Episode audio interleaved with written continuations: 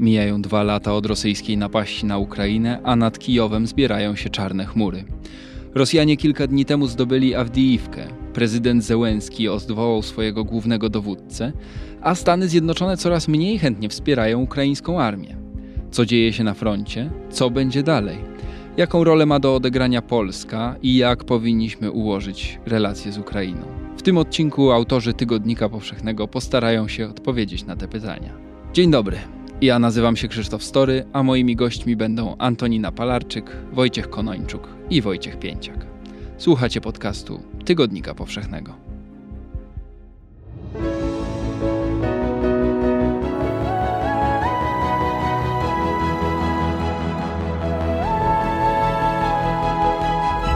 Podcast Tygodnika Powszechnego. Weź, słuchaj. Na początku spojrzymy na tę wojnę w skali mikro, w skali jednego oddziału, jednego okopu, jednego miasta. Ze mną w studiu przy ulicy Dworskiej w Krakowie jest Antonina Palarczyk, dziennikarka, która już od prawie roku pisze dla tygodnika z Ukrainy. Cześć Antonina. Cześć. I chciałem Cię zapytać o los i historię ludzi, a konkretnie jednego oddziału 110 Brygady y, Sił Zbrojnych Ukrainy. To są chłopcy, jeśli tak mogę mówić, bo w większości chłopcy, Tak się do nich zwracałam. z którymi spędziłaś sporo czasu e, przez ostatnie miesiące. Widziałaś ich w różnych sytuacjach. Zanim dojdziemy do ostatnich losów, ostatnich wydarzeń frontowych, jako że trochę też podsumowujemy dwa lata wojny w Ukrainie, to chciałem Cię zapytać, co te lata zmieniły w tych ludziach, w żołnierzach, którzy są tam na froncie i od dwóch lat praktycznie z niego nie schodzą. Znaczy, myślę, że na początku muszę zaznaczyć, że to są dwa lata, które ten właśnie oddział spędził praktycznie cały czas, e, bez rotowania e, na, tym, na tym jednym odcinku. To nie jest reguła, prawda? Najczęściej te oddziały są jednak rotowane. To jest piechota, czyli mm, być może no, w armii ukraińskiej funkcjonuje to inaczej niż w rosyjskiej, nie na zasadzie typowego mięsa armatniego, ale jednak mniejsze jest e, poważanie ludzkiego życia, jeżeli mogę tak szczerze powiedzieć, Mhm. względem tych jednostek. Ci ludzie, ci chłopcy, jak już powiedzieliśmy, co ta wojna w nich zmieniła? samo właśnie z, z takiego, powiedziałam, psychologicznego punktu widzenia. E, no zwłaszcza to z, z, już wyczerpanie wielkie, z, zmęczenie tymi dwoma latami, więc tutaj e, mm, zwłaszcza wśród prostych żołnierzy dosyć szybko e, wkrada się, no choćby alkoholizm, pije się nawet nie tyle co dla takiego em, kurażu, co po prostu dla znudów, dla, dla, zabicia, dla zabicia czasu, z tego, co, e, z tego, co u nich zaobserwowałam. Mm, Też po rozmowach z nimi widzę, że z pewnością boją się sięgnąć po e, pomoc psychologiczną. To nie jest e, jeszcze w Ukrainie utarty zwyczaj. Raczej się sądzi, że uznają cię za, za świra. Mm, jeżeli zgłosisz się do psychologa z jakimś problemem, więc tłumią, e, tłumią w sobie, w sobie wszystko. Mm, Ale z pozytywniejszych e, rzeczy myślę, że mm, przyjaźnie pomiędzy tymi żołnierzami. Wydaje mi się, że e, właśnie ch- chronienie się, chronienie sobie nawzajem pleców, ryzykowanie razem życia tworzy To spaja takie... ludzi. Zdecydowanie. Bardziej niż cokolwiek innego, czego co miałam szansę doświadczyć. E, 110, ta brygada, z którą spędziłaś sporo, sporo czasu, sporo przeżyła. Podzielisz się jakimiś wspomnieniami, które gdzieś ci szczególnie zapadły w pamięć? To była pierwsza brygada właśnie, gdzie doświadczyłam mm, bezpośrednio e, wiadomości e, o, o, czyjejś, o czyjejś śmierci. Dwa dni potem, kiedy żegnaliśmy w bazie chłopaków jadących na, e, na pozycję, mm, kilka miesięcy później dostałam od chłopaków wiadomość. Tak naprawdę zobaczyłam też po prostu na, e, u nich na stories na in- Instagramie czarno-białe zdjęcie kierowcy Kostika, czyli e, żołnierza, który zawoził e, zaopatrzenie i żołnierzy e, na pozycję, więc był najczę- najczęściej ze wszystkich narażony na e, utratę życia na cały czas ostrzeliwanej drodze mm, do Awdijiwki. Mm, to była druga śmierć, a e, tak naprawdę trzy dni temu mm, dowiedziałam się, że cały oddział już praktycznie nie istnieje. Powiedziałaś nazwę miasta i do niego bym się przeniósł. 110. Y, Brygada działała na tym odcinku frontu, na którym znajduje się miasto Awdijiwka. Mam je wyświetlone teraz e, zdjęcie twojego autorstwa z Awdijiwki na ekranie komputera.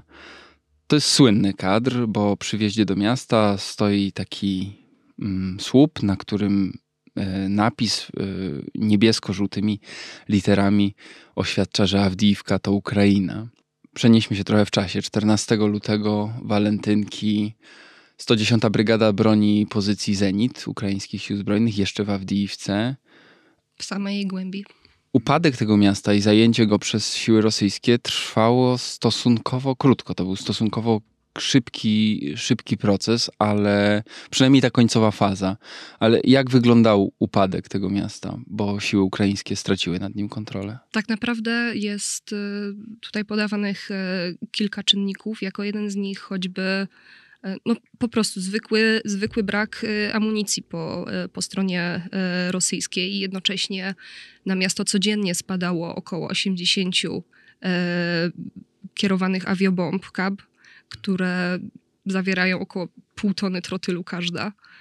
Streszczając sytuację, e, zostawiono po prostu rannych e, żołnierzy bez absolutnie możliwości jakby ewakuacji, którzy zostali następnie rozstrzelani e, przez, przez Rosjan, który, którzy kilka godzin później zajęli pozycję Zenit.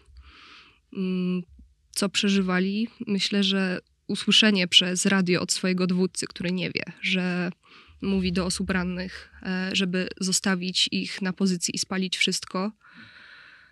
Mm, już mówi, mówi samo, samo za siebie. Nie, nie, nie wiem, co tutaj, jak, jak opisać tutaj e, emocje, które, z, które kłębią się w człowieku po usłyszeniu czegoś takiego kilka godzin przed śmiercią. Jak docierały do ciebie te informacje przez ostatnie kilka dni? Przede wszystkim z, sprawdzałam e, sprawdzałam Telegram e, i rosyjski, i, i ukraiński.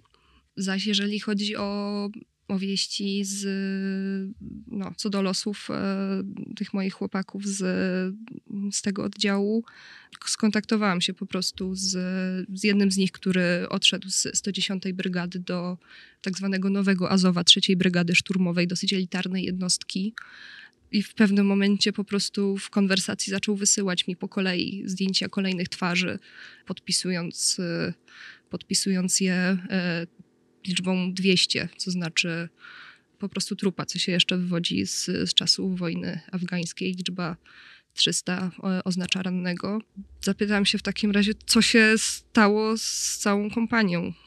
Powiedział, że kompania już nie, z całym tym oddziałem, cała kompania już po prostu nie, nie istnieje mówisz o tych nagraniach e, czy tych relacjach, w których dowództwo mówi swoim żołnierzom, że nie będzie ewakuacji, że nie da się tego e, przeprowadzić. E, mówisz o bardzo ciężkich chwilach. Czy tam na froncie jest jeszcze nadzieja i wiara w, zarówno w dowództwo, jak i w kraj, w sens tej wojny? Bo coraz więcej też cytujesz w swoim tekście takie wypowiedzi żołnierzy pełne żalu. Mm, jeżeli mam być szczera, perspektywy wśród najprostszych żołnierzy na, na najbliższy rok są e, raczej, raczej pesymistyczne. E, kiedy rozmawiam z nimi e, już w jednostkach, albo zazwyczaj też po prostu poruszam się po Ukrainie autostopem, więc rozmawiam z każdym Mm, z każdym napotkanym człowiekiem. Już w, już w pierwszej minucie rozmowy tak naprawdę e, słyszę, że słyszę mm, wypowiedzi jakby pełne żalu skierowanego wobec ludzi, którzy uciekli z kraju, nie chcąc go bronić, wobec szerzącej, wobec wciąż nieposkromionej korupcji w kraju, wobec Zachodu, perspektywy są, jak mówię, dosyć, dosyć ponure niestety, ale nie umiałabym skłamać w tej kwestii. Dziękuję Ci bardzo za szczerą, choć e, martwiącą odpowiedź, ale po dwóch latach wojny nie wiem, czy można było się spodziewać innej. Dziękuję Ci bardzo za tą opowieść.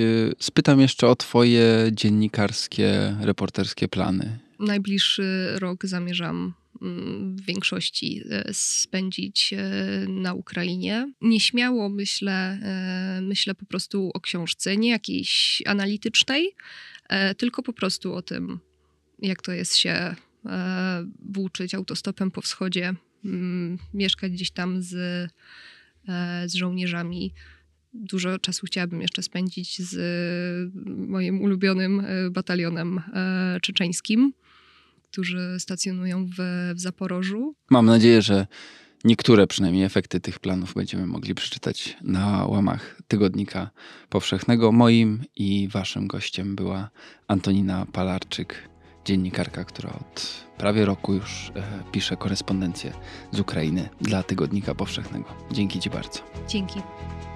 To nie wszystko, co dla Ciebie mamy. Dużo więcej czeka na Ciebie w każdym wydaniu Tygodnika Powszechnego. Kup na stronie tygodnikpowszechny.pl lub w kiosku.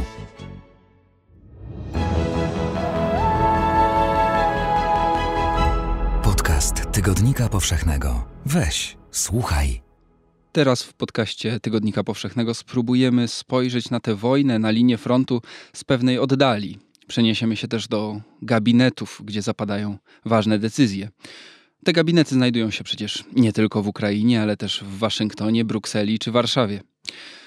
Moim gościem jest y, Wojciech Konończuk, dyrektor Ośrodka Studiów Wschodnich. Dzień dobry. Dzień dobry.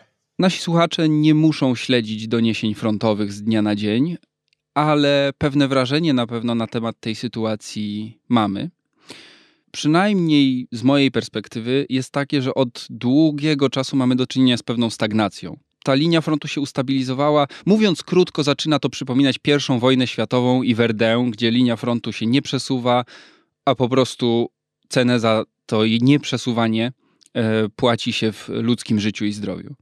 Czy to jest dobre porównanie?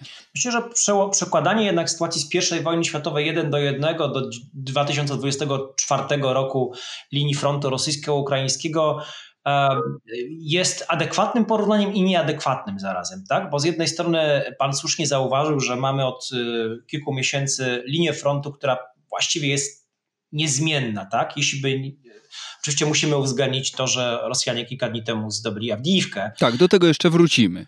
Tak, czyli jak gdyby tutaj mamy przesunięcie na korzyść, na korzyść strony rosyjskiej. E, Ukraińcy też mieli pewne zdobycze terytorialne e, latem 23 roku, kiedy zaczęła się ukraińska kontrofensywa. One nie były znaczące, to było kilka, w niektórych momentach nawet kilkanaście kilometrów. Natomiast generalnie ten, ten front, który przebiega, ta gorąca jego część na długości około tysiąca kilometrów, on jest rzeczywiście od wielu miesięcy niezmienny. Więc tutaj mamy konstant. Natomiast ta, ta zasadnicza różnica, jeśli chodzi o e, pierwszą wojnę światową, to jest oczywiście nowa, są nowe technologie, tak? To znaczy obie strony używają na masową skalę między innymi e, dronów, i to zarówno dronów zwiadowczych, jak i dronów, e, dronów bojowych. Tak? Więc jak gdyby mamy, mamy pewne okopanie się obu stronach, e, po, obu, po obu stronach frontu. Ukraińcy też po tym, kiedy stało się jasne wczesną jesienią ubiegłego roku, że nie będzie sukcesu ukraińskiej kontrofensywy, również zaczęli pozycję umacniać pozycje e, obronne. Więc, więc dzisiaj przełamanie pozycji czy rosyjskich przez Ukraińców, czy, czy ukraińskich przez, przez Rosjan byłoby było bardzo trudne, co nie zmienia faktu, że Rosjanie, jak widzimy, próbują, mają, mają przy tym znaczące, znaczące straty. Jakie dokładnie tego nie wiemy, bo wiadomo, w warunkach wojennych nie jesteśmy dokładnie w stanie określić strat tej czy innej strony. Natomiast tutaj bez wątpienia, że bez wątpienia tą stroną, która straty ma znacznie większe, jest stroną atakującą, jest strona rosyjska. Wspomnieliśmy już o Awdijiwce. To jest, myślę, największa zmiana w tej stagnacji frontowej ostatnich miesięcy i ona wydarzyła się dosłownie parę dni przed tym, jak nagrywamy ten odcinek. W walentynki, powiedzmy, że agonia Awdijiwki się wydarzyła. E, ukraińskie siły zbrojne wycofały się z miasta jak duża to jest zmiana? Czy ona faktycznie ma jakieś realne konsekwencje? No bo strona rosyjska musiała za nią słono zapłacić, za zdobycie tego miasta. To jest wydarzenie, które ma znaczenie przede wszystkim symboliczne, chociaż strategiczne również, dlatego że to był ważny e, punkt obrony ukraińskiej. Tak na dobrą sprawę od 10 lat, dlatego że Avdiivka jeszcze przed pełnoskalową agresją rosyjską była kontrolowana przez stronę ukraińską. To, był taka, to była taka część e, linii frontu, która się wrzynała w pozycje rosyjskie, bo to jest właściwie miasto, które jest satelitą Doniecka, prawda, czyli stolicy Donbasu. E, to, że Ukraińcy mieli kontrolę przez te ostatnie lata nad, nad Adiwką, no to, to, to, to, miało ważne znaczenie strategiczne. Też wydawało się, Rosjanie od e, miesięcy konsekwentnie zmierzali do E, do otoczenia Awdijiwki, a potem zdobycia, co się w końcu, w końcu udało. E, także biorąc pod uwagę straty ukraińskie, Kijów zdecydował w końcu, myślę, że to była racjonalna decyzja, do, do której wielu obserwatorów, także ekspertów od spraw militarnych wzywało, znaczy mówiąc, że obrona Awdijiwki za wszelką cenę byłaby działaniem nieracjonalnym, więc stąd też Kijów zdecydował o takim no, uporządkowanym odwrocie. Znaczy została tam wysłana trzecia brygada, e, jedna z elitarnych. E, to jest nowe wcielenie pułku azowskiego, można powiedzieć. Która miała zapewnić, e, osłaniać odwrót tych żołnierzy ukraińskich, którzy w Awdijiwce byli.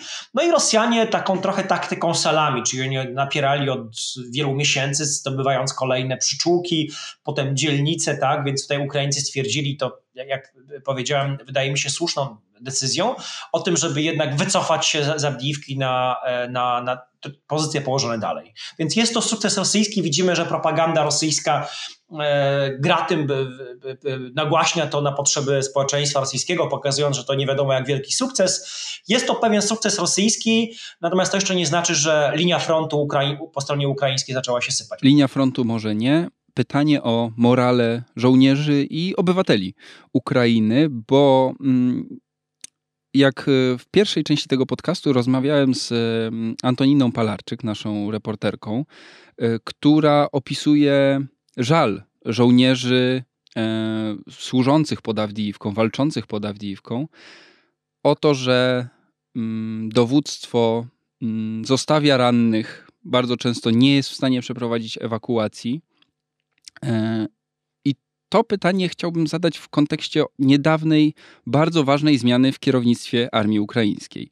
Bo szefem Sił Zbrojnych Ukrainy do jeszcze niedawna był Walerii Załużny, który został przez prezydenta Zełenskiego zdymisjonowany. Na jego miejsce e, został powołany generał Oleksandr Syrski, który ma taką reputację mm, skutecznego dowódcy, ale czasami zbytnio szafującego życiem swoich żołnierzy. Jakie panują teraz nastroje w armii ukraińskiej w związku z tą zmianą dowództwa? No oczywiście tak do końca tego nie wiemy, dlatego że nikt nie prowadzi badań socjologicznych tak, wśród, w szeregach armii ukraińskiej czy jakiejkolwiek innej armii. Ale no, pewne rzeczy mo mogliśmy powiedzieć. Walerii Załużny był bardzo lubianym bohaterem tak, wręcz. Tak. I to, to rzeczywiście możemy potwierdzić, że autorytet Załużnego on jest ogromny e, w szeregach sił zbrojnych Ukrainy, ale również społeczeństwie. I to i pierwsze i drugie jest oczywiście niezwykle istotne. Jego następca, generał Syrski, na taką popularność liczyć nie może. On rzeczywiście ma opinię osoby generała, który ma, który zbyt y, odważnie czasami lekkomyślnie szafuje życiem żołnierzy. Natomiast y, no, tutaj trzeba jednak oddać generałowi Syrskiemu, że jest to profesjonalny wojskowy, który też ma e, na swoim koncie wiele sukcesów. No dość powiedzieć, że to on odpowiadał za obronę Kijowa po 24 lutego 2022 roku, kiedy zaczęła się pełnoskalowa inwazja rosyjska. Więc e, to on również ma, ma pewną heroiczną, heroiczną kartę. E, jest to na pewno dowódca bardzo ostrzany, bardzo doświadczony, profesjonalny, nie mający takiej charyzmy i myślę też takiego talentu do wystąpień publicznych jak generał E, Załużny, jak już mówiliśmy, mniej popularny, natomiast no, z jakiegoś powodu to on zasłużył na zaufanie ze strony prezydenta Zeleńskiego, a generał Załużny, jak widzimy, to zaufanie prezydenta Ukrainy stracił. A propos zaufania, czy my możemy teraz mówić o jakimś momencie pewnego przesilenia, bo pretekstem do naszej rozmowy, do tego spotkania, do tego odcinka podcastu jest oczywiście w jakiś sposób druga rocznica napaści Rosji na Ukrainę.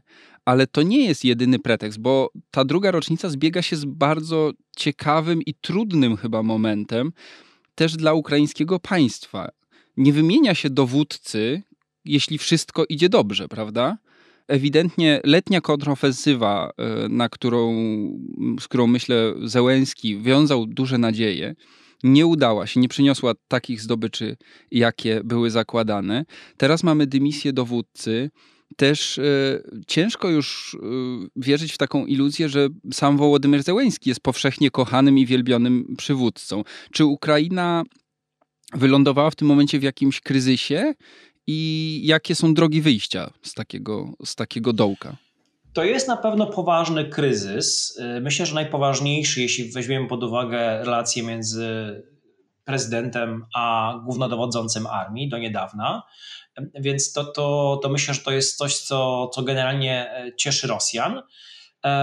Ta decyzja, ona nabrzmiewała od dłuższego czasu. Wydaje się, że ona była nieuchronna. Też społeczeństwo ukraińskie było przez otoczenie Zełęskiego do tej decyzji przygotowywane, więc ona była, kiedy ona w końcu została ogłoszona, ona była oczekiwana i ona nie wywołała zdumienia społecznego. Natomiast y, zwróćmy uwagę, że ona też spowodowała dalszy wzrost poparcia czy deklarowanej sympatii, zaufania do generała Załużnego. Dzisiaj około 94%, czyli no, niemal całe społeczeństwo ukraińskie deklaruje zaufanie do Załużnego. Natomiast ona też doprowadziła do, do dalszego spadku zaufania do e, prezydenta e, Zełęskiego, Zełęskiego, któremu dzisiaj ufa około 60% społeczeństwa, prawda? Więc e, oczywiście przyczyny dla tej dymisji, myślę, że one były co najmniej dwie. Po pierwsze to, że prezydent Zełęski jest trochę zazdrosny o to, że to nie on jest tą główną już dzisiaj ikoną w oczach społeczeństwa ukraińskiego, że jak gdyby ma e, godnego rywala, który jak widzimy po słupkach sondaży cieszy się poparciem społeczeństwa. E, a po drugie, myślę też, że trochę chemii między prezydentem a generałem brakowało w ostatnich miesiącach i też to wynikało również z tego, że e, generał Załużny nie dawał sobą sterować z fotela politycznego. To znaczy, to on chciał podejmować główne decyzje, natomiast e, prezydent Zełański, czy też otoczenie prezydenta Zełańskiego w różnych sytuacjach próbowało na decyzje podejmowane przez e, głównodowodzącego sił ukraińskich wpływać. I tu wydaje się, że ta zmiana, która znowu, znaczy mamy jednego profesjonalnego wojskowego, którego inny profesjonalista zastąpił, więc tutaj nie ma co do tego żadnych wątpliwości. Zobaczymy, jak się będzie układać współpraca między E, prezydentem, a nowym głównodowodzącym, czy nowy e, głównodowodzący będzie bardziej e, podatny na pewne sugestie ze strony polityków, czy tego głównego polityka ukraińskiego na to, jak ma wyglądać sytuacja na froncie, to pewnie okaże się w ciągu najbliższych kilku tygodni, czy też miesięcy. Chcielibyśmy wiedzieć, co będzie dalej. I takie, pysta- takie pytanie muszę zadać, bo moment jest y, bardzo trudny. Mówiliśmy o zmianie dowództwa, ale to nie jest jedyny ośrodek decyzyjny, e, który ma wpływ na losy tej wojny. Zbliżają się wybory w Rosji, które oczywiście mm, słowo wybory trzeba tu wziąć w cudzysłów. Zbliżają się wybory prezydenckie w Stanach Zjednoczonych i tutaj już e, dla Ukrainy są one niesamowicie ważne, zwłaszcza, że w amerykańskim kongresie Dalej ważą się losy pakietu wsparcia dla Ukrainy o wartości 60 miliardów dolarów ponad. Są wybory do Europarlamentu. Unia Europejska to jest kolejny e, filar, e, może nie tak istotny wojskowo, ale jakiegoś wsparcia dla e, Ukrainy. To wszystko można mieć takie wrażenie, że nad Ukrainą zbierają się całkiem poważne, ciężkie, czarne chmury, z których może lunąć gruby deszcz. Mówiąc krótko, czy Ukraina może zaraz tę wojnę przegrać? Zaraz nie. Natomiast tak, generalnie e, niebezpieczeństwo przegrania przez Ukrainę wojny jest jak najbardziej realne. Ukraina, jak wiemy, od dawna jest zależna od pomocy wojskowej z Zachodu, sprzętu, wyposażenia i amunicji.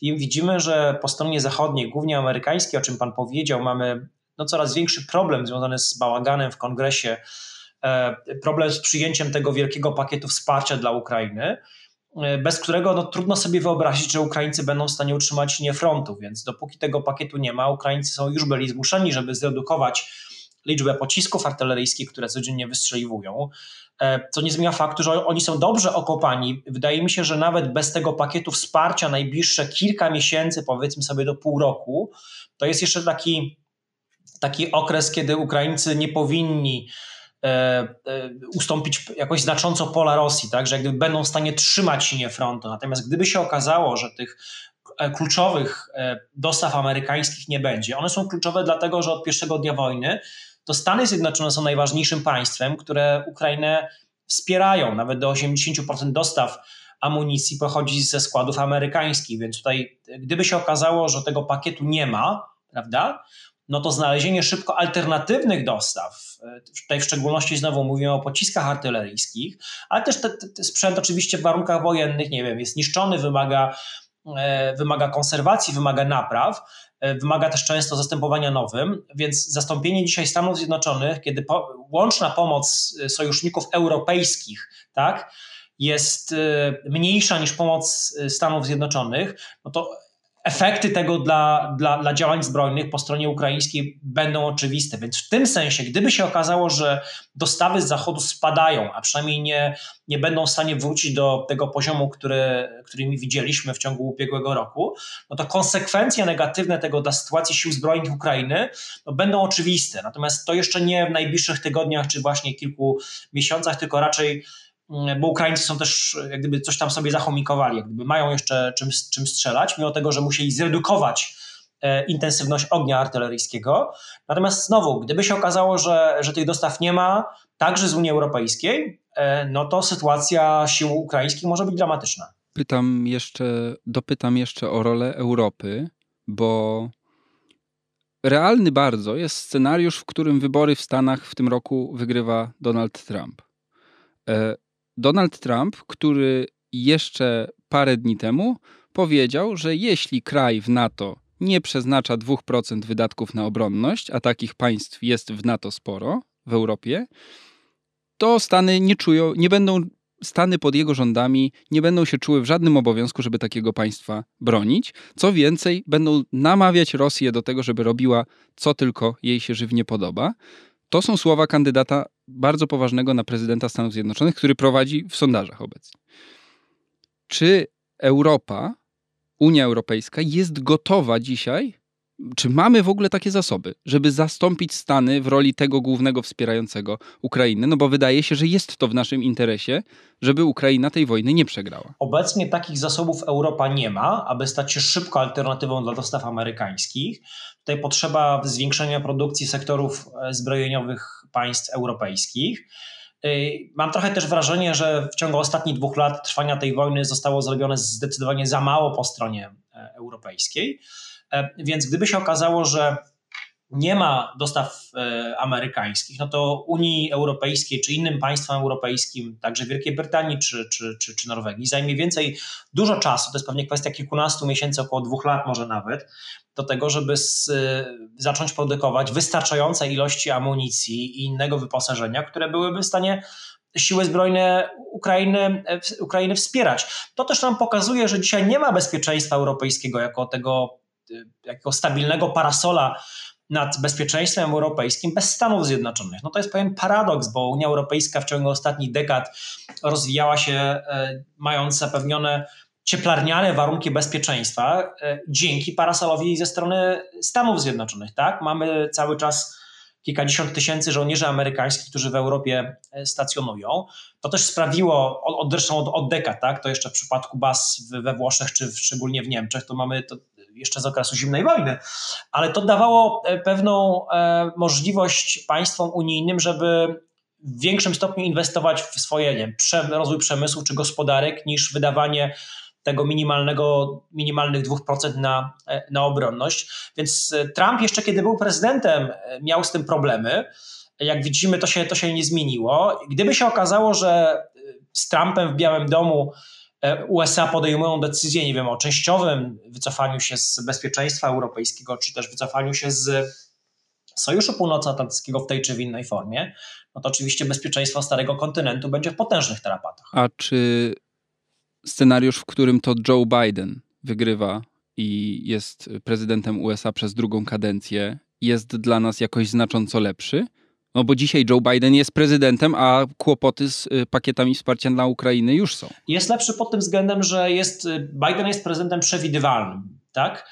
Y, oczywiście dzisiaj nie, ma, nie mają demokraci, partia Bidena przewagi w kongresie, to pewna, pewna obstrukcja ze strony republikanów sprawia, że od, od wielu tygodni, czy właściwie już miesięcy, ten pakiet nowy dla, dla Ukrainy nie został przyjęty.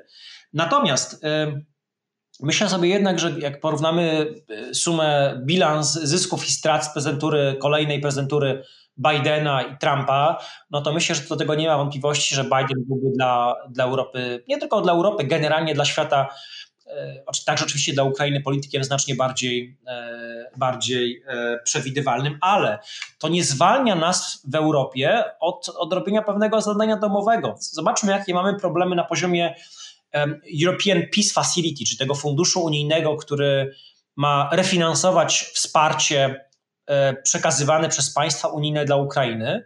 Kiedy od, mieliśmy wczoraj, e, czyli w 19 lutego mieliśmy szczyt, który skończył się na poziomie ministrów spraw zagranicznych państw unijnych, który generalnie skończył się niepowodzeniem, jeśli chodzi o, o wyjście z pewnego impasu co do tego, czy znaczy pewnego znalezienia konsensusu w, w gronie 27 państw członkowskich, co do tego, e, jak ma działać e, European e, Peace Facility, ile ma być tam środków, jakie mają być zasady e, wydatkowania tych środków. I tutaj głównym winowajcą tego jest, są między innymi, nie tylko, ale między innymi Niemcy, no, które trochę inaczej widzą za, zaprogramowanie European Facility, European Peace Facility, ze wszystkimi tego konsekwencjami dla wsparcia Ukrainy. Znaczy, nie jesteśmy w stanie osiągnąć porozumienia w ramach Unii Europejskiej, ale efektem tego jest to, że e, przekazywanie przez nas uzbrojenia, wyposażenia wojskowego dla Ukrainy będzie miało kolejne opóźnienia. Mhm. Zapytałem wcześniej, czy Ukraina może tę wojnę przegrać, a teraz jeszcze zapytam, co to znaczy przegrać? Czy to, czy y, jakie scenariusze możemy rozpatrywać w przypadku faktycznie jakiejś przegranej strony ukraińskiej? Czy to są raczej negocjacje, które skończą się oddaniem części okupowanych terytoriów albo wszystkich? Czy to jest upadek ukraińskiego państwa? Bo Putin takie groźby też przecież e, serwował i, e, i jemu podobni e, w Rosji, że scenariuszem jest po prostu uwolnienie Ukrainy od jej obecnych władz. Co znaczy przegrana Ukrainy, także w kontekście tego, co zobaczymy za polską granicą?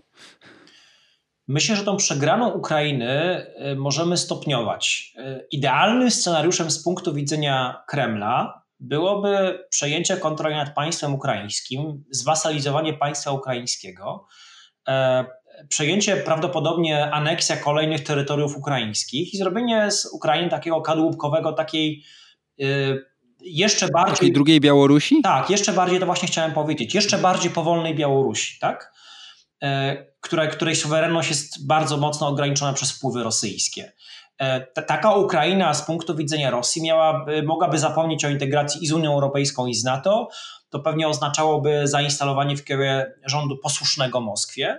Wydaje mi się, że to Ukrainie jednak nie grozi, że jednak te ostatnie lata, może te newralgiczne, dwa ostatnie, Ukraina pokazała, że jest państwem, które jest zdolnym do, zdolne do obrony. Bo myślę, że przed pełnoskalową wojną mało kto e, prognozował, że po dwóch latach trwania wojny Ukraina cały czas będzie się bronić, prawda? Przed tą wielką armią rosyjską, której się mówi, że jest drugą najsilniejszą na świecie. A tu się okazuje, tak, że. Przypominamy, że wojna miała trwać trzy dni. Tak jest. E, więc tutaj bym, bym bardzo był ostrożny z z takimi katastroficznymi prognozami mówiącymi, że Ukraina już niebawem, że Rosjanie są na fali znoszącej, bo tak rzeczywiście jest w tym sensie, że Rosjanie przyjęli inicjatywę na froncie, o tym mówiliśmy. Natomiast to jeszcze nie musi oznaczać katastrofy dla Ukrainy.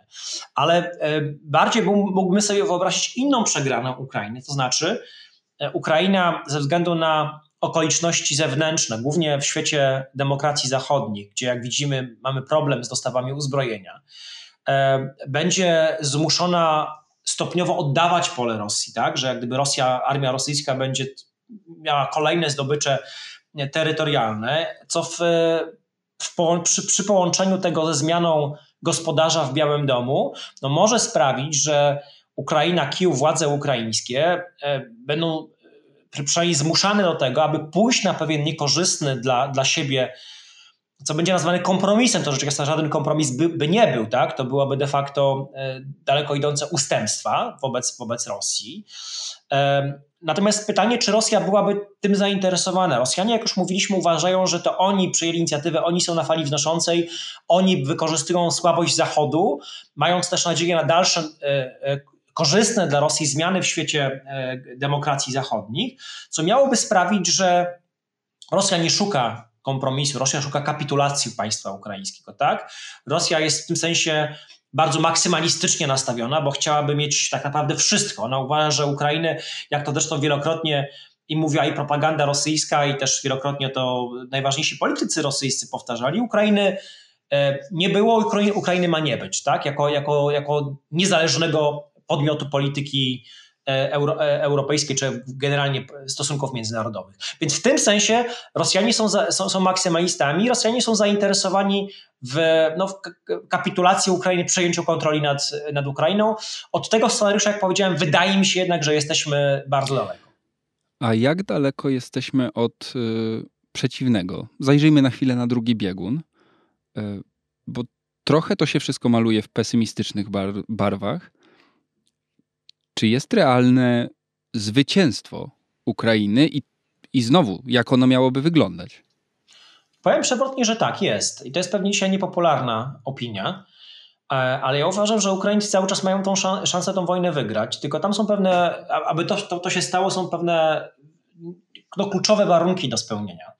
E, I te kluczowe warunki to jest utrzymanie wsparcia zachodniego a właściwie jego zwiększenie. Także jeśli chodzi o dostarczanie Ukraińcom pewnych systemów dalekiego zasięgu, które byłyby w stanie razić cele na terytorium Federacji Rosyjskiej, także na terytorium okupowanego Krymu.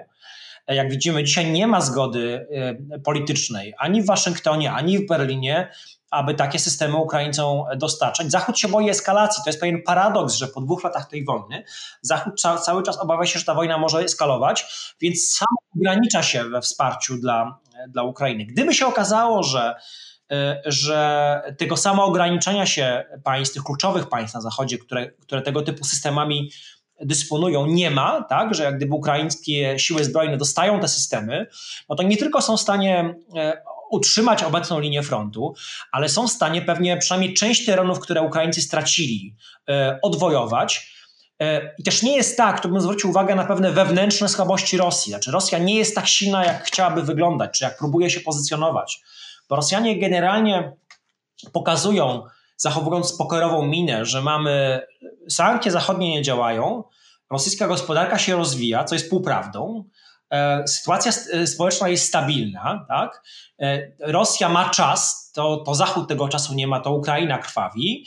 Natomiast Rosja jest tak naprawdę krajem, który ma bardzo liczne słabości wewnętrzne, które umiejętnie maskuje. I ten przekaz silnej Rosji, Rosji, która ma czas, Rosji, gdzie czas gra właśnie na korzyść strony rosyjskiej, to jest pewna kreacja na potrzeby elit zachodnioeuropejskich, która mam wrażenie, że do pewnego stopnia, czy nawet w dużym stopniu jest skuteczna.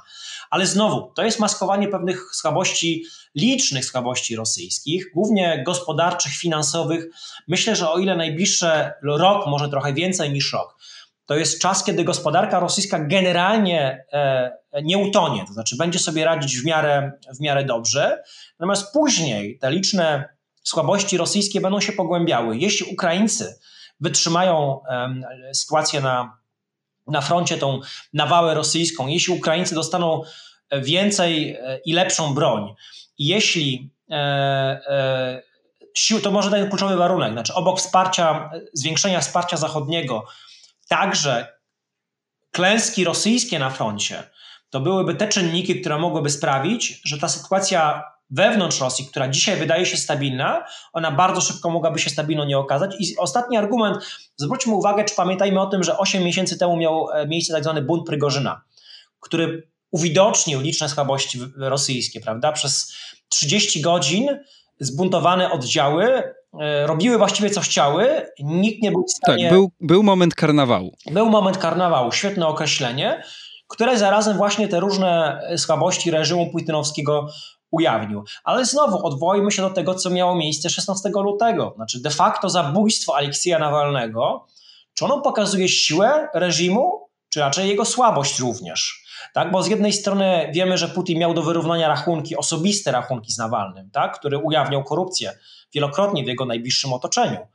E, ale z drugiej strony zabijanie najważniejszego lidera opozycji rosyjskiej to nie jest e, przykład e, potęgi reżimu. Miesiąc przed wyborami w dodatku. Tak zwanymi wyborami. Faktycznie zaskakująca opinia, bo zawsze powtarzało się, że to Rosja tutaj gra na czas. Rosja, ten wielki, potężny niedźwiedź z nieograniczonym praktycznie zapleczem, może Ukrainę po prostu przeczekać i wykrwawić, pan mówi, że jest, że może być też odwrotnie, że to Ukraina może dzisiaj grać na czas na rozsypanie się tego, tego reżimu. Póki co chyba to też jest raczej długi horyzont. Nie widać, żeby władza Putina tutaj słabła. Trochę inaczej, panie redaktorze. To też nie jest tak, że Ukraina dzisiaj może grać na czas. Ukraina nie ma innego wyjścia. Znaczy, Ukraina nie jest w tej luksusowej sytuacji, że ma kilka opcji do wyboru.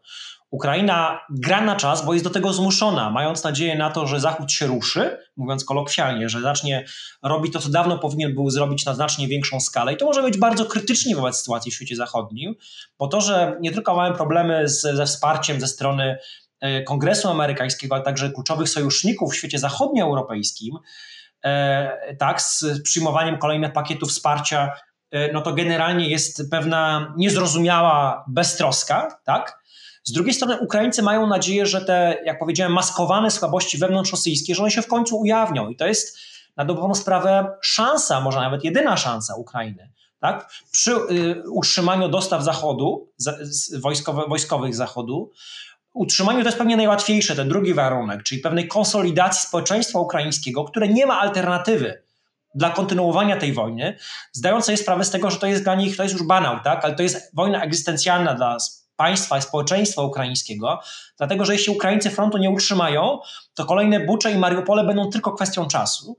No i ten trzeci czynnik e, to jest e, nadzieja ukraińska, że stabilność rosyjska okaże się domkiem z kart że reżim putinowski może okazać się domkiem z kart. Więc w tym sensie Ukraińcy nie mają alternatywy dla e, gry na czas, mając nadzieję, że ten czas, mimo oczywiście wszystkich daleko idących tego negatywnych konsekwencji, tak? Ukraińska gospodarka jest w zapaści, Ukraińcy tracą codziennie wiele żyć e, żołnierzy cywilnych, zdewastowana infrastruktura, miasta, miasteczka i tak dalej, ale Ukraina nie ma wyboru. Ostatnie pytanie będzie dotyczyło roli naszej i naszego bezpieczeństwa w tym wszystkim. Od paru miesięcy powtarzają się i w mediach, i w różnych innych przekazach, analizach geopolitycznych, poważnych lub mniej, takie hasła jak początek III wojny światowej, jak yy, to, że nam też bezpośrednio Rosja zagraża, zwłaszcza w przypadku E, porażki Ukrainy, że będziemy następni w kolejce. Mówiąc krótko, powtarza się to pytanie, które wydawałoby się, że mieliśmy, mam, mamy dawno za sobą, to jest raczej pytanie z lat 90., czy, czy nawet wcześniej, wejdą czy nie wejdą. E, no i tym pytaniem bym chciał zakończyć, to znaczy, czy my możemy się czuć bezpiecznie, e, czy faktycznie jesteśmy następni w kolejce. Putin ostatnio w wywiadzie z Tuckerem Carlsonem powiedział, że Rosji Polska nie interesuje. Z drugiej strony tak samo kiedyś mówił też o Ukrainie, e, że inwazja zbrojna Rosji nie interesuje. E, I pytanie też, czy możemy liczyć wtedy na ochronę tego parasola natowskiego, bo my akurat wydajemy na obronność tyle, ile Donald Trump przykazał, a nawet więcej, ponad 3% PKB. Czyli spełniamy te warunki, które nawet Donald Trump posta postawił, żeby objąć nas y, tą ochroną. Mówiąc krótko, jesteśmy bezpieczni? Może zacząłbym od tego, że rzecz jasna nie należy ufać Putinowi. To, to nie jest polityk, który jest znany z mówienia prawdy. Ja pamiętam, że tuż przed 24 lutego wielokrotnie MSZ rosyjski, Ławrow, rzeczniczka MSZ rosyjskiego za, zapewniali świat, że nie będzie żadnej inwazji rosyjskiej. Czym się skończyło doskonale wiemy. E, Putin, ale też spora część elit rosyjskich, e, politycznych mają pewną obsesję na tle Polski, którą zresztą e, nie jest trudno wytłumaczyć e, historią. Prawda? To, że w tym, w tym wywiadzie, o którym Pan wspomniał, Putin wymienił Polskę trzydzieści kilka razy, e, Naj, najczęściej mówi o Ukrainie, tak, a zaraz potem mówi o Polsce. No, ja, ja to postrzegam jako pewna pe, część pewnej obsesji jego i jego, jego reżimu na tle, na tle Polski. Ja oczywiście nie mam żadnego przekonania, a jestem wręcz od niego bardzo daleki, do tego, że Polska jest dzisiaj bezpieczna. Myślę, że dopóki trwa wojna, to nikt nie zaryzykuje tezy, że jesteśmy dzisiaj bezpieczni. Natomiast e, jesteśmy w tej, bym powiedział, komfortowej po raz pierwszy od wieków sytuacji, że to nie, my nie, to nie my jesteśmy na pierwszej linii frontu z rosyjskim imperializmem, tylko to są Ukraińcy. E, my oczywiście żeśmy mozolnie przez pokolenia pracowali nad tym, abyśmy to nie my byli, znowu to się wydarzy, tak, na pierwszej linii frontu walki z ekspansjonizmem rosyjskim. E, więc jesteśmy w tej komfortowej sytuacji, że to nie my, nie obywatele polscy tracą codziennie życie i, nie, i, i państwo polskie nie jest dewastowane rosyjskimi ostrzałami.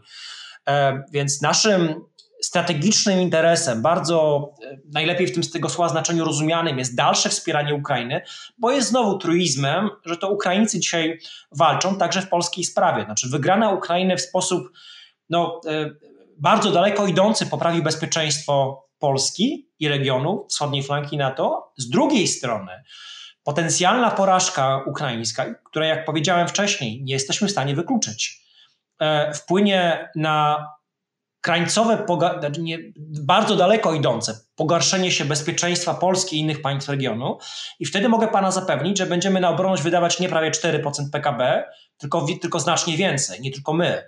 Tak naprawdę dzisiaj te różne skąpe, ale bogate państwa zachodnioeuropejskie, e, które nie chcą znaleźć kolejnych miliardów, żeby wspierać Ukrainę, trochę sobie nie zdają sprawy, to moim zdaniem jest brak wyobraźni strategicznej, trochę sobie nie zdają sprawy, czym będzie także dla nich upadek, potencjalny upadek e, Ukrainy. To znaczy wtedy Niemcy, które w tym roku prawdopodobnie dobiją do tych 2% po raz pierwszy od zakończenia zimnej wojny, chociaż to jest trochę kreatywna księgowość, bo oni sobie wliczają, Niemcy sobie wliczają do wydatków na obronność także ich wsparcie dla Ukrainy, czego my na przykład nie robimy, inne państwa, ale niech będzie. E, to wtedy okaże się, że nie 2% Niemcy będą wydawać na obronność, tylko znowu e, znacznie, e, znacznie więcej. Więc w tym sensie to, co zrobią Rosja, czy to, co ewentualnie zrobi Rosja, zależy od tego, jaki będzie los Ukrainy, jaki będzie los obecnego, obecnego konfliktu. To, że Rosjanie mają ambicje, które wychodzą znacznie poza Ukrainę, to nie jest żadna tajemnica, jest to oczywiste, mówię, e, oczywiste od właściwie pierwszych dni wojny, czy nawet wcześniej. Jeśli weźmiemy pod uwagę ten dokument, który cały czas jest aktualny, który w połowie grudnia 2021 roku, czyli dwa miesiące przed rozpoczęciem pełnoskalowej inwazji, Rosjanie wysłali do do państw natowskich, który bardzo jasno pokazuje, jaki jest zakres tych, tych naj, najdalej idących ambicji rosyjskich. Czy mówiąc krótko, Rosjanie napisali wtedy, Ukraina jest nasza, tak? zapomnijcie o, o Ukrainie jako, jako części świata zachodniego, e, Europa Środkowa powinna być strefą buforową, bez obecności natowskiej, tak, instalacji żołnierzy i tak dalej. I generalnie wywracamy, chcemy wywrócić bezpieczeństwo, układ, e, porządek międzynarodowy, szczególnie bezpieczeństwa w tej części świata, bo uznajemy, mówi Rosja, że to, co się stało w ciągu ostatnich trzydziestu kilku lat po rozpadzie Związku Sowieckiego, jest dla nas, dla Rosji niekorzystne. I Rosja będzie robić wszystko, żeby do tego, do tego wywrócenia tego porządku doprowadzić. To się dzieje. Tylko to się Rosji nie, póki co nie udało. Myślę, że jest duża szansa, że to się Rosji nie uda, dlatego że e, trafiła kosa na kamień, znaczy rosyjska kosa na ukraiński kamień. Tak? Bo jak pan też wcześniej zauważył, ta wojna w zamyśle rosyjskim miała wyglądać zupełnie inaczej. To, że ona wygląda dla Rosji niekorzystnie po dwóch latach i znowu nikt o zdrowych zmysłach zapytany 23 lutego 2022 roku nie powiedziałby, że po dwóch latach pełnoskalowej wojny e, Ukraińcy będą się bronić w tym miejscu, w którym się bronią. Tak? Więc a Rosjanie będą się cieszyć, że zdobyli Awdijiwkę. Tak, tak, więc y, to, czy, to, czy nam, y, to mnie wreszcie doprowadziło po tym długim wywodzie do odpowiedzi na pańskie pytanie, czy Polska jest bezpieczna. Polska nie jest bezpieczna, bo nasze bezpieczeństwo i przyszłość generalnie bezpieczeństwa w tej części świata zależy od losu wojny rosyjsko-ukraińskiej, gdzie cele, ambicje rosyjskie wykraczają daleko poza, poza Ukrainę. E, czy Rosjanie będą próbowali konflikt eskalować? Tego oczywiście też nie należy wykluczać, natomiast zwróciłbym uwagę na niezwykle istotną rzecz. Znaczy, Rosjanie nie są e, samobójcami, znaczy, oni zwykle kalkulują w swoich różnych e, rachunkach, oni się czasami mylą, tak? Czasami podejmują bardzo złe decyzje i tą bardzo złą decyzją był, była również agresja na, pełnoskalowa na, na państwo ukraińskie. Więc jeśli Rosjanie zobaczą, że a mają dzisiaj na radarze liczne słabości świata zachodniego zmapowane. Jeśli oni zobaczą, że te słabości się pogłębiają, że mamy zmianę w Białym Domu na polityka, który byłby w stanie wywrócić obecność amerykańską w NATO, tak? W ten sposób de facto, co de facto doprowadziłoby do, do przynajmniej częściowego wycofania się w tej czy w innej formie Amerykanów z bezpieczeństwa europejskiego, no to nie mam żadnej wątpliwości, że tą, e, ten prezent dla siebie Rosjanie będą chcieli e, z premedytacją wykorzystać. To starcie kosy z kamieniem, e, którego echa odbijają się przez całą Europę i świat konsekwentnie będziemy relacjonować nie tylko w podcaście, ale też e, na łamach tygodnika powszechnego, między innymi piórem mojego rozmówcy, którym był e, Wojciech Konończuk, dyrektor Ośrodka Studiów Wschodnich. Dziękuję bardzo za rozmowę. Dziękuję za rozmowę i za zaproszenie. To nie wszystko, co dla Ciebie mamy. Kup Tygodnik Powszechny na stronie tygodnikpowszechny.pl i sprawdź swoją zniżkę z kodem podcast. Na koniec tego odcinka chciałbym porozmawiać chwilę o sytuacji Polski w tym wszystkim i naszej roli, ale też stosunków polsko-ukraińskich, bo to nie jest prosta i łatwa relacja. W tym właśnie celu zaprosiłem do studia podcastowego przy ulicy Dworskiej w naszej redakcji Wojciecha Pięciaka, szefa działu Świat w Tygodniku Powszechnym. Cześć. Dzień dobry. Wydaje się, że mamy pewien przesyt albo nawet kryzys. A przynajmniej takie opinie znajduję w szeroko pojętym komentariacie, analizach, że polsko-stosunki, polsko-ukraińskie stosunki znajdują się obecnie w kryzysie. Zgadzasz się z taką oceną? Powiedziałbym tak, że do pewnego stopnia y, to, co w takim wymiarze emocjonalno-społecznym ma miejsce, to jest to proces, y, aczkolwiek może to niepopularnie zabrzmi, naturalny. To znaczy, nie da się jechać nieustająco na emocjach. E, dwa lata temu, kiedy ta inwazja, ta wielka wojna mm, się zaczęła y, i y, wraz z nią no to, co tutaj w Polsce najbardziej było odczuwalne, czyli ten ogromny kilkumilionowy napływ uciekinierów wojennych, którzy częściowo poszli dalej, częściowo u nas zostali. Mm, było takie ogromne, gigantyczne w skali właściwie społecznej y, zaangażowanie. Y, I y, ja bym powiedział tak, że jakby po tych dwóch, patrząc z perspektywy tych dwóch lat, także na to, co jest teraz, to warto sobie może to przypomnieć i mieć świadomość, że zrobiliśmy to i mamy z czego być dumni. To no ja, ja, ze swojego życia, aczkolwiek może jeszcze nie aż tak długiego, nie, nie, pamiętam czegoś podobnego, jak ten zryw pomocowy. Więc tak to zrobiliśmy. Zrobiliśmy to jako społeczeństwo, zrobiliśmy to jako, to po pierwsze, także jako państwo. To znaczy, yy, dzisiaj, kiedy w przestrzeni publicznej różni politycy zachodni yy, chwalą się, że a to jeden dał to, drugi dał tamto, Kanclerz Niemiec y, ostatnio zaczął powtarzać, że Niemcy są drugim największym y, dostarczycielem broni na Ukrainę, co moim zdaniem nie jest prawdą. Y, ale to osobny temat. Natomiast w tym momencie o, nasi politycy tego nie mówią. Pytanie, czy nie mówią dlatego, że nie dajemy, czy też dlatego nie mówią, ponieważ daliśmy już tyle, że z jednej strony, gdybyśmy dawali więcej, to po prostu byłoby to pewnym już na granicy jakiegoś naprawdę ryzyka. E, no trudno się rozbrajać, zwłaszcza jak się jest krajem graniczącym z Rosją, z Białorusią. To po pierwsze. Po drugie, mm, wydaje mi się, że od jakiegoś czasu wiele się też nie mówi o tym, co się robi w tej sferze militarnej, przynajmniej jeśli chodzi o Polskę.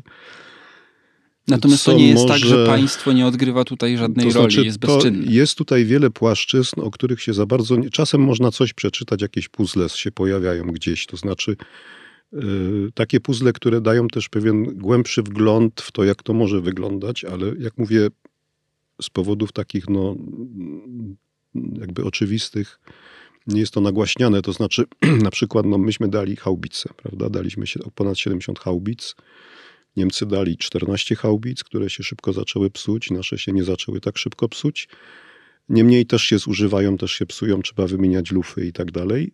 Z tego, co przeczytałem, myśmy tam wysłali techników, mechaników na Ukrainę. To, to nie jest tajemnica, to ktoś to gdzieś powiedział w pewnym momencie, że oni tam gdzieś na Ukrainie są, gdzie są, nie wiem, nawet nie próbuję się domyślać czy szukać. Y, po co są? Po to, żeby ten sprzęt na miejscu y, albo naprawiać, albo dokonywać, no właśnie po, po trzech tysiącach, mniej więcej dwóch, trzech tysiącach strzałów, y, trzeba wymienić lufę w takiej chałbicy. No, po co ją wieźć do Polski, jak można to zrobić gdzieś na przykład pod Kijowem? Niemcy tego nie zrobili, w związku z tym każdą tę chałbicę niemiecką trzeba przywieźć gdzieś tam, co, co trwa i tak dalej. Zmierzam tylko do tego, że i, i to i jest wiele innych takich powiedzmy pucli, które gdzieś tam wychodzą. Na przykład to, że w polskich zakładach y, jest, są remontowane wozy bojowe, czołgi bojowe, wozy piechoty ukraińskie, które są tu przywożone w momencie, kiedy są już w takim stanie, że się tam nie da ich naprawić. No bo Rosjanie po prostu niszczą te, te rosyjskie rakiety, które lecą. O tym się, oni, Ukraińcy o tym nie mówią, bo, bo jest generalnie zakaz mówienia, w co te rakiety trafiły, ale można mniej więcej tam oszacować, ustalić, pogrzebać, że one trafiają po prostu, są, są, przede wszystkim są kierowane w tym momencie nie na, tak jak rok temu, na infrastrukturę energetyczną, tylko na zakłady zbrojeniowe, warsztaty remontowe, na to wszystko, co podtrzymuje logistykę i, i zaopatrzenie ukraińskiej armii. W związku z tym te czołgi są wiezione do Polski i podobno z tego, co czytałem, 20-30 czołgów miesięcznie jest remontowanych, wiezionych z powrotem, co jest świetnym wynikiem. Mówisz Ponieważ naszym... Niemcy, chcąc wysłać tam Leopardy pierwsze, to jest taki typ jeszcze z konstrukcji z lat 60., 70., Leopard 1, y, których kilkadziesiąt obiecali tam razem z innymi krajami w takiej koalicji, muszą je wyremontować najpierw i remontują na poziomie jednego, dwóch czołgów miesięcznie. A my czołgów, które są pokiereszowane, poszczelane, prawda, i tak dalej, podobno 30 jesteśmy w stanie. To jest świetnym wynikiem. Mówisz o wsparciu polskiego państwa dla Ukrainy, dla walczącej Ukrainy. I oczywiście pamiętajmy o tym, że wspieranie y, sił zbrojnych Ukrainy jest też w naszym interesie, naszego bezpieczeństwa znaczy, to narodowego. nawet nie jest, że to jest w interesie, tylko to jest, to jest y, inwestowanie w jakąś własną gwarancję, taką, że po prostu no, to brzmi może cynicznie, czy, czy, ale, ale no tak jest, że lepiej, że ten front, że te rosyjskie czołgi są gdzieś tam pod Awidijewką, pod Kupiańskiem, Robotynem, a nie są, e, nie są na wysokości Lublina, Zamościa, Przemyśla. No i, i wtedy dopiero trzeba by się gimnastykować i tak dalej, żeby... A jednocześnie w tej relacji jest y, bardzo dużo trudnych fragmentów polsko-ukraińskiej, bo z jednej strony oczywiście ta pomoc, i, i, zwłaszcza w pierwszych dniach inwazji, to jeszcze ten gigantyczny zryw społeczny, nie, zapomina, nie zapominamy o tym. Dzisiaj jest dużo wyrzutów po obu stronach. E, ta pomoc z polskiej strony nadal idzie w tym sensie militarnym ale pojawiają się też konflikty. To jest z jednej strony, tak jak mówiłeś, naturalne zupełnie. Nie da się zaprojektować takiej idealnej relacji, w której nie będzie y, żadnych konfliktów. Natomiast mam wrażenie, że po polskiej stronie jest też u wielu ludzi bardzo duże oczekiwanie od Ukrainy, że ona w jakiś sposób wyrazi swoją wdzięczność, w jakiś sposób, y, że my też coś, krótko mówiąc, będziemy z tego mieli. E, I mam wrażenie, że tak jak przy protestach na przykład obecnych rolników, mam wrażenie, że powoli zaczyna się, zaczyna się pojawiać coraz więcej wyrzutów. Stąd moje pierwsze pytanie o ten kryzys. E, czy myślisz, że tutaj da się wskazać jakichś winnych tego kryzysu, albo dało się to zrobić lepiej? Dało się lepiej wykorzystać te dwa lata budowy tych niełatwych polsko-ukraińskich stosunków? To znaczy, ja uważam tak, że porządkując, że jeśli chodzi o to, co my mogliśmy zrobić, to zrobiliśmy maksymalnie tego, co mogliśmy i na płaszczyźnie społecznej, i na, i na płaszczyźnie zaopiekowania się tymi ludźmi. Co jak ja tam jeździłem na Ukrainę, byłem, no to nawet spotykałem się z ludźmi, nie wiem, oficer taki, pułkownik służby medycznej yy, zgrupowania Hortyca, to jest to, które walczy w obwodzie donieckim, charkowskim.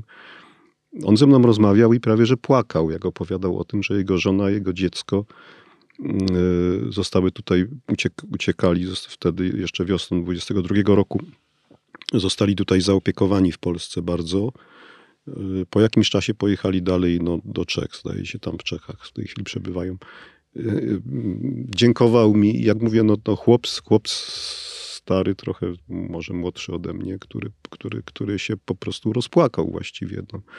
Więc, więc myślę, że myśmy zrobili to, co powinniśmy byli zrobić i też jako państwo, bo wracając jeszcze na moment do tego aspektu militarnego, no, wtedy, kiedy to było najbardziej y, potrzebne, 22 rok i potem mm, początki, ten, zwłaszcza 22 rok, no myśmy im przekazali, to są takie szacunki, że jedną trzecią naszego potencjału. Tam kilkaset czołgów, kilkaset bojowych wozów piechoty, kilkaset haubic. To nie ma znaczenia, że to jest w większości sprzęt posowiecki. No ten sprzęt tam jeździ, strzela i, to, i, i się sprawdza. No. To, więc, więc porządkując y, te, te dwa lata, tak, y, to, co należało zrobić, zostało zrobione bardzo dobrze, tak uważam. Natomiast y, to, co, ten konflikt, który jest w tej chwili najbardziej taki widoczny i najbardziej tak, też, też trudny, jak widać, do rozwiązania, czyli ten, ten graniczny, y, związany z, z importem produktów rolnych, czy ze sferą transportową. Ja uważam, że to, y, to jest konflikt, który był nieunikniony. W tym sensie, że y, Polska, Ukraina to są dwa kraje, które dużo produkują, jeśli chodzi o rolnictwo. Ta struktura, to, to jest osobny temat, można by bardzo długo mówić, ale, ale tutaj, znaczy, w momencie, kiedy Ukraina chciała wchodzić do Unii i w zasadzie do tej Unii y, z praktycznego punktu widzenia patrząc, została wpuszczona już wiosną 22 roku, kiedy Unia zdecydowała trochę naiwnie moim zdaniem, że y, właśnie te produkty rolne mogą wjeżdżać, tak jakby Ukraina już w tej Unii była. Tak? No, zdjęto VAT, zdjęto no, limity. Znaczy ona została jakby de facto w sferze, w sferze handlu produktami rolnymi a także w sferze logistycznej, czyli tych, tych przedsiębiorstw transportowych, ona de facto została jakby do tej Unii przyjęta tak po prostu na, no, na fali pewnego wstrząsu, którym, wrażenia wstrząsu, którym była ta inwazja, żeby pomóc. Tylko, że problem jest taki, że jeśli weźmiemy na przykład tę branżę transportową, no to yy, no, stało się coś takiego, że yy, bo wcześniej, jak Polska wchodziła do Unii, prawda, no to były okresy przejściowe. Też w branży transportowej były okresy przejściowe. Były te wielkie dyskusje, teraz się o tym pamięta, nie pamięta, y, co to polskie, polskie firmy transportowe musiały jakby sztucznie trochę podnosić koszty swojego funkcjonowania, żeby nie zniszczyć y, branży transportowej w Niemczech, branży transportowej we Francji. A i tak konfliktów wtedy nie uniknęliśmy. Były konflikty, y, właśnie były takie zarzuty nawet z tamtej strony, że, że polskie firmy transportowe, które bardzo prężnie weszły na ten rynek unijny, że one, ten, że one właśnie są zbyt konkurencyjne, że to jest nieuczciwa konkurencja. W tym momencie mamy do czynienia z nieuczciwą konkurencją ze strony tych ukraińskich firm transportowych, które, y, i teraz ja bym powiedział tak, po prostu no, no, bogacą się, robią interesy na tym, że mogą wozić, prawda, mogą, mogą sobie funkcjonować tak, jakby były firmami z krajów unijnych. W momencie, kiedy ich koszty funkcjonowania y, są, nie wiem, słyszałem, że 8 razy niższe niż, niż tych firm unijnych, polskich, czy, czy niemieckich, czy innych. Więc to jest z punktu widzenia jakby takiej logiki funkcjonowania Unii konkurencja nieuczciwa. I Ukraińcy, z tego co no, czytam, y, trwają tu jakieś rozmowy na ten temat, jak, bo to się nie da kompromisowo rozwiązać, żeby wszyscy byli zadowoleni. Ukraińcy trochę stawiają to z tego, co, co, co, co widać, y, i jeśli chodzi o te produkty rolne, jeśli chodzi o tę branżę transportową, wszystko albo nic. To znaczy, że nas już raz wpuszczono, wstawiliśmy tę nogę w te unijne drzwi, to tak powinno być, a jeśli tutaj ma być coś ograniczone, no to to źle, fatalnie, to politycy ukraińscy też tutaj. Mm, też uważam, w bardzo wielu momentach jest grana ta karta y, wojny. Y, to jest uważam bardzo nieuczciwe, dlatego że. Mówię tutaj, y, że, odwołam że... się tylko, przywoła, chcę przywołać jeden cytat, y, którym y, posłużył się mer Lwowa. Określając rolników polskich protestujących przeciwko importowi zbóż z Ukrainy, czy ten import faktycznie chwieje polskim rynkiem, czy nie, no to, to jest inna, chwieje, zupełnie chwieje. inna sprawa. E, mamy obecnie embargo, zresztą w najnowszym numerze Tygodnika Powszechnego akurat mogę polecić swój tekst na ten temat e, protestów rolników. Tam znajdziecie też informacje o tym ukraińskim aspekcie. No ale e, mer Lwowa nazywający polskich rolników protestujących y, prorosyjskimi prowokatorami, to jest jednak chyba dużo. Nie, nie każdy, kto dzisiaj ma jakieś oczekiwania względem Ukrainy w Polsce jest prorosyjskim prowokatorem. No więc sposób, w jaki ukraińscy politycy to trochę rozgrywali, teraz to się, czas, to się troszkę zmienia, to znaczy tam nastąpiło pewne stonowanie, takie do, pragmatyczne, no, na zasadzie, że jest nowy rząd w Polsce, to my z tym rządem, znaczy na początku oni chyba liczyli, że ten rząd w ogóle wszystko zmieni. Wiązali to z wyborami, te, te, te, te problemy na granicy. Yy, tak się nie stało, rozczarowali się, ale też chyba zrozumieli, że jednak tu, tu muszą, muszą dojść do jakiegoś kompromisu z Polską, z naszą stroną. Słów tego mera Lwowa no, wolałbym nie komentować. Powiem tylko tyle, że ta na przykład ukraińska branża transportowa, jeżeli tu się podnosi argument, to, to wczoraj czy przedwczoraj szef tych, tego zrzeszenia ukraińskiego transportowców podnosił, że, że to osłabia wysiłek wojenny i tak dalej. No to jest bzdura, to znaczy poznałem w czasie tych wyjazdów paru ukraińskich transportowców, yy, którzy jeździli tutaj yy, i, i no powiedzmy troszkę pomagali przy tych organizowanych tutaj też przy, przy udziale tygodnika wyjazdach z pomocą na Ukrainę. I mam o tych ludziach złe zdanie, to znaczy robili coś, a potem oczekiwali, że się im zapłaci, tak?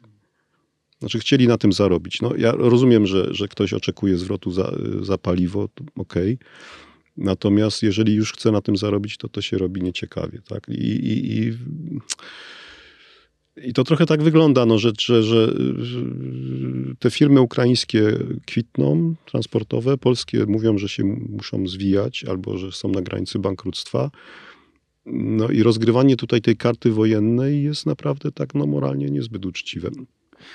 W nowym numerze tygodnika mm, mamy cały blok. Ta, cały temat tygodnika jest poświęcony też relacjom polsko-ukraińskim. Polecam lekturę tekstu e, Zbigniewa Parafianowicza o tytule Twardy Reset. Zacytuję jedno zdanie. Relacje wchodzą w okres w najlepszym razie pragmatyczny, a na pewno w etap okazywania sobie wzajemnej asertywności. E, to partnerstwo nie zniknie, Ukraina nie zniknie z e, mapy, a przynajmniej nic na to na szczęście nie wskazuje, więc trzeba będzie te stosunki wzajemne jakoś ułożyć, trzeba będzie mm, budować relacje gospodarcze. Pytanie, ile po tych dwóch latach zostało, e, bo zaczęło się od e, tego zrywu pomocowego. Potem mieliśmy też etap, e, tak, w którym dużo się mówiło o wielkiej przyjaźni. Najczęściej ta przyjaźń miała twarz Andrzeja Dudy i Wołodymyra Zełenskiego. Ale czy na poziomie takim instytucjonalnym, udało się jakieś, albo może uda się jeszcze, jakieś rzeczywiste partnerstwo e, Polski i Ukrainy zbudować. Jak ty na to patrzysz? Że mi się wydaje, że czy my jesteśmy skazani na to, żeby współpracować, przy czym e, cała ta sytuacja, każdy kryzys jest swego rodzaju szansą zawsze też.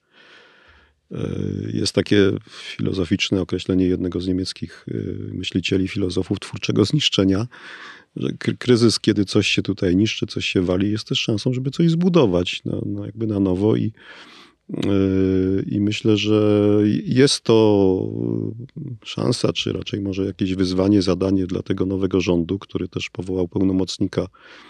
To się nazywa do odbudowy Ukrainy, ale no, nie czarujmy się, tu, tu nie chodzi o odbudowę, to, to jest kwestia dalekiej przyszłości, tylko właśnie jakiejś współpracy czy pomocy.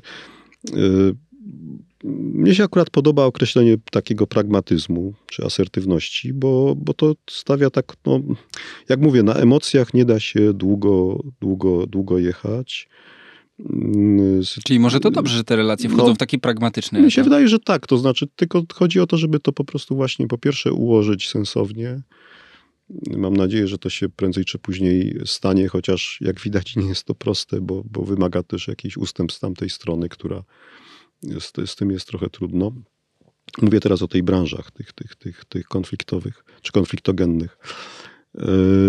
Natomiast, to, natomiast jesteśmy, my jesteśmy skazani na współpracę w tym sensie, że pomaganie, czy, czy, czy właśnie wolałbym unikać słowa pomaganie, tylko wspieranie Ukrainy w jej wysiłku wojennym, to, to z naszej strony to nie jest darowizna, to nie jest jałmużna, to nie jest, to nie jest y, coś, y, tak uważam, za co na każdym kroku powinniśmy, czy możemy tutaj oczekiwać jakiejś super wdzięczności, czy, czy, czy powtarzania, powtarzania słowa dziękuję, bo to jest, to jest po prostu w naszym interesie. To znaczy my to, to co, to, co y, poprzedni rząd też słusznie zaczął robić, czyli na maksa pomagać militarnie też nie tylko bronią, materiałami wojennymi, paliwem, no, mnóstwem innych rzeczy. No, tam, tam to, to, to jest skala y, taka mało spektakularna, może nie wiem, w momencie jak tam prądu brakowało, bo rakiety spadały na elektrownię, tam, tam tysiące generatorów pojechało i to i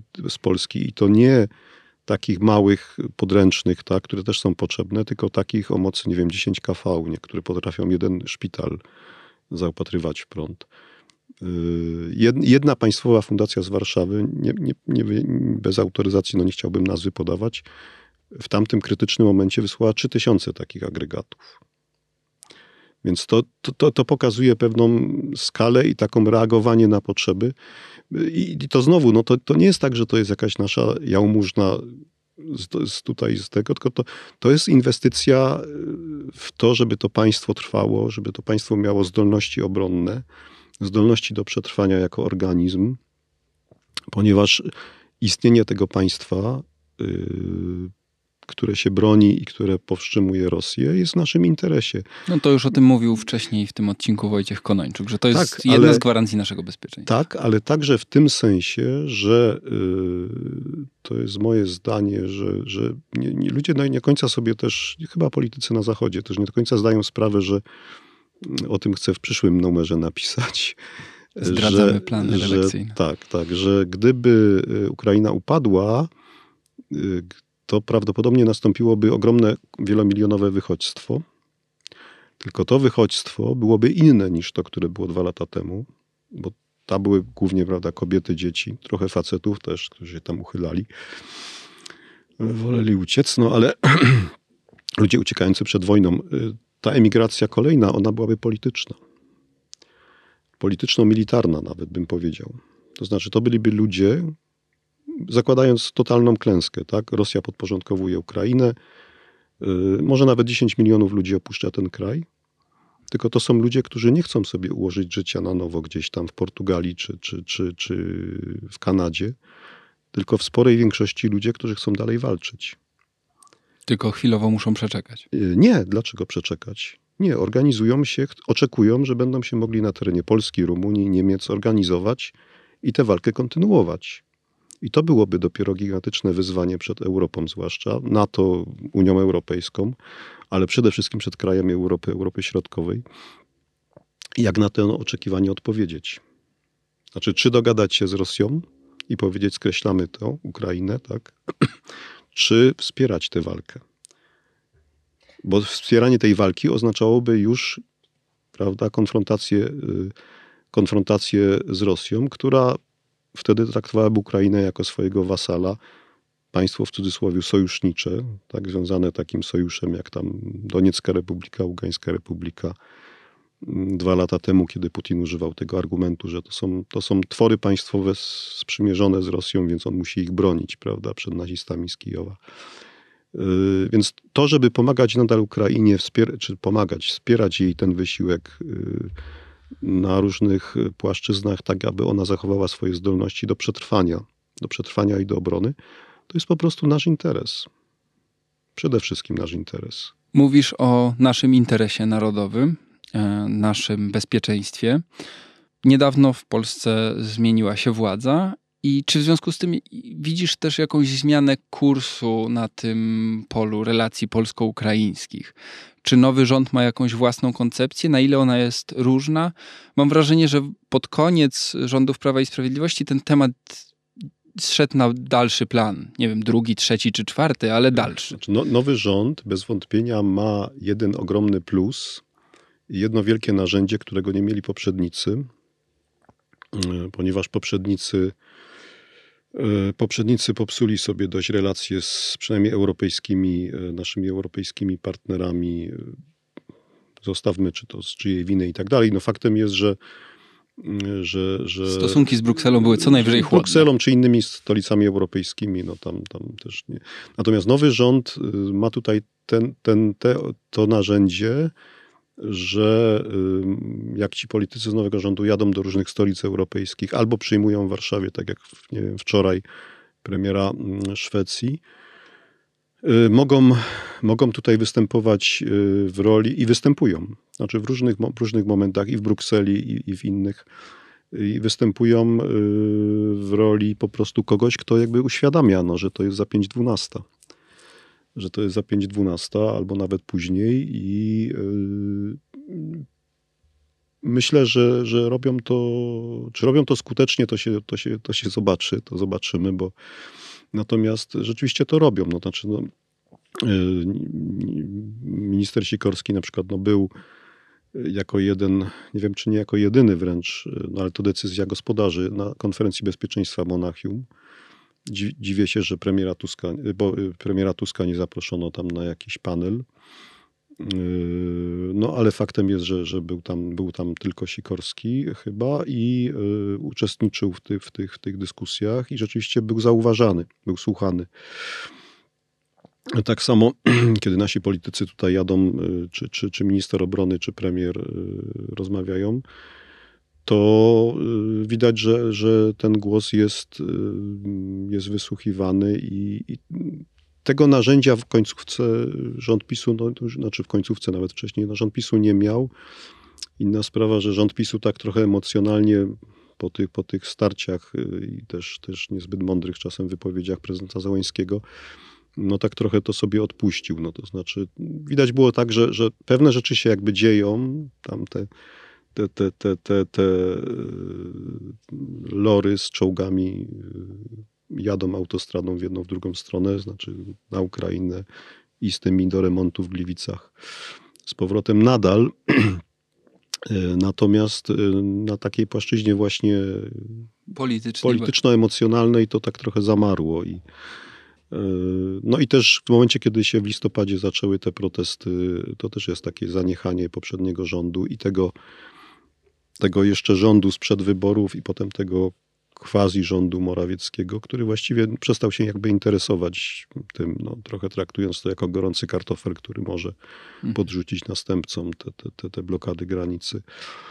Yy, tam się zupełnie nic nie działo, no, także ci się muszą teraz tym, tym zajmować. Y, więc myślę, że myślę, że byłoby dobrze, gdyby, gdyby, gdyby i premier, i minister spraw zagranicznych, i minister obrony jeszcze mocniej wykorzystywali ten, to, to, to, tę możliwość, którą, którą otrzymali jako taki też jako taki swego rodzaju też y, kredyt zaufania ze strony tych różnych zachodnich stolic. I to wszystko w tej podcastowej opowieści E, na drugą rocznicę wojny rosyjsko-ukraińskiej. Moim ostatnim gościem dzisiaj był Wojciech Pięciak, szef działu Świat Tygodnika Powszechnego. Dzięki Ci Wojtku za rozmowę. Dziękuję bardzo. Dużo lektur dodatkowych do tego odcinka jeszcze zaproponuję. Wszystkie, w, e, wszystkie pojawią się w opisie tego odcinka. Jedną z nich na pewno jest tekst Zbigniewa Parafianowicza z nowego numeru tygodnika o tytule Twardy Reset, ale też zapraszamy na stronę tygodnikpowszechny.pl. Tam w serwisie specjalnym Atak na Ukrainę gromadzimy wszystkie treści, które dotyczą tego, co się dzieje za naszą wschodnią granicą, czy to na froncie, czy w gabinetach, czy gdzieś po drodze na autostradach. Dziękuję bardzo za wysłuchanie. Przy mikrofonie Krzysztof Story i do usłyszenia za dwa tygodnie.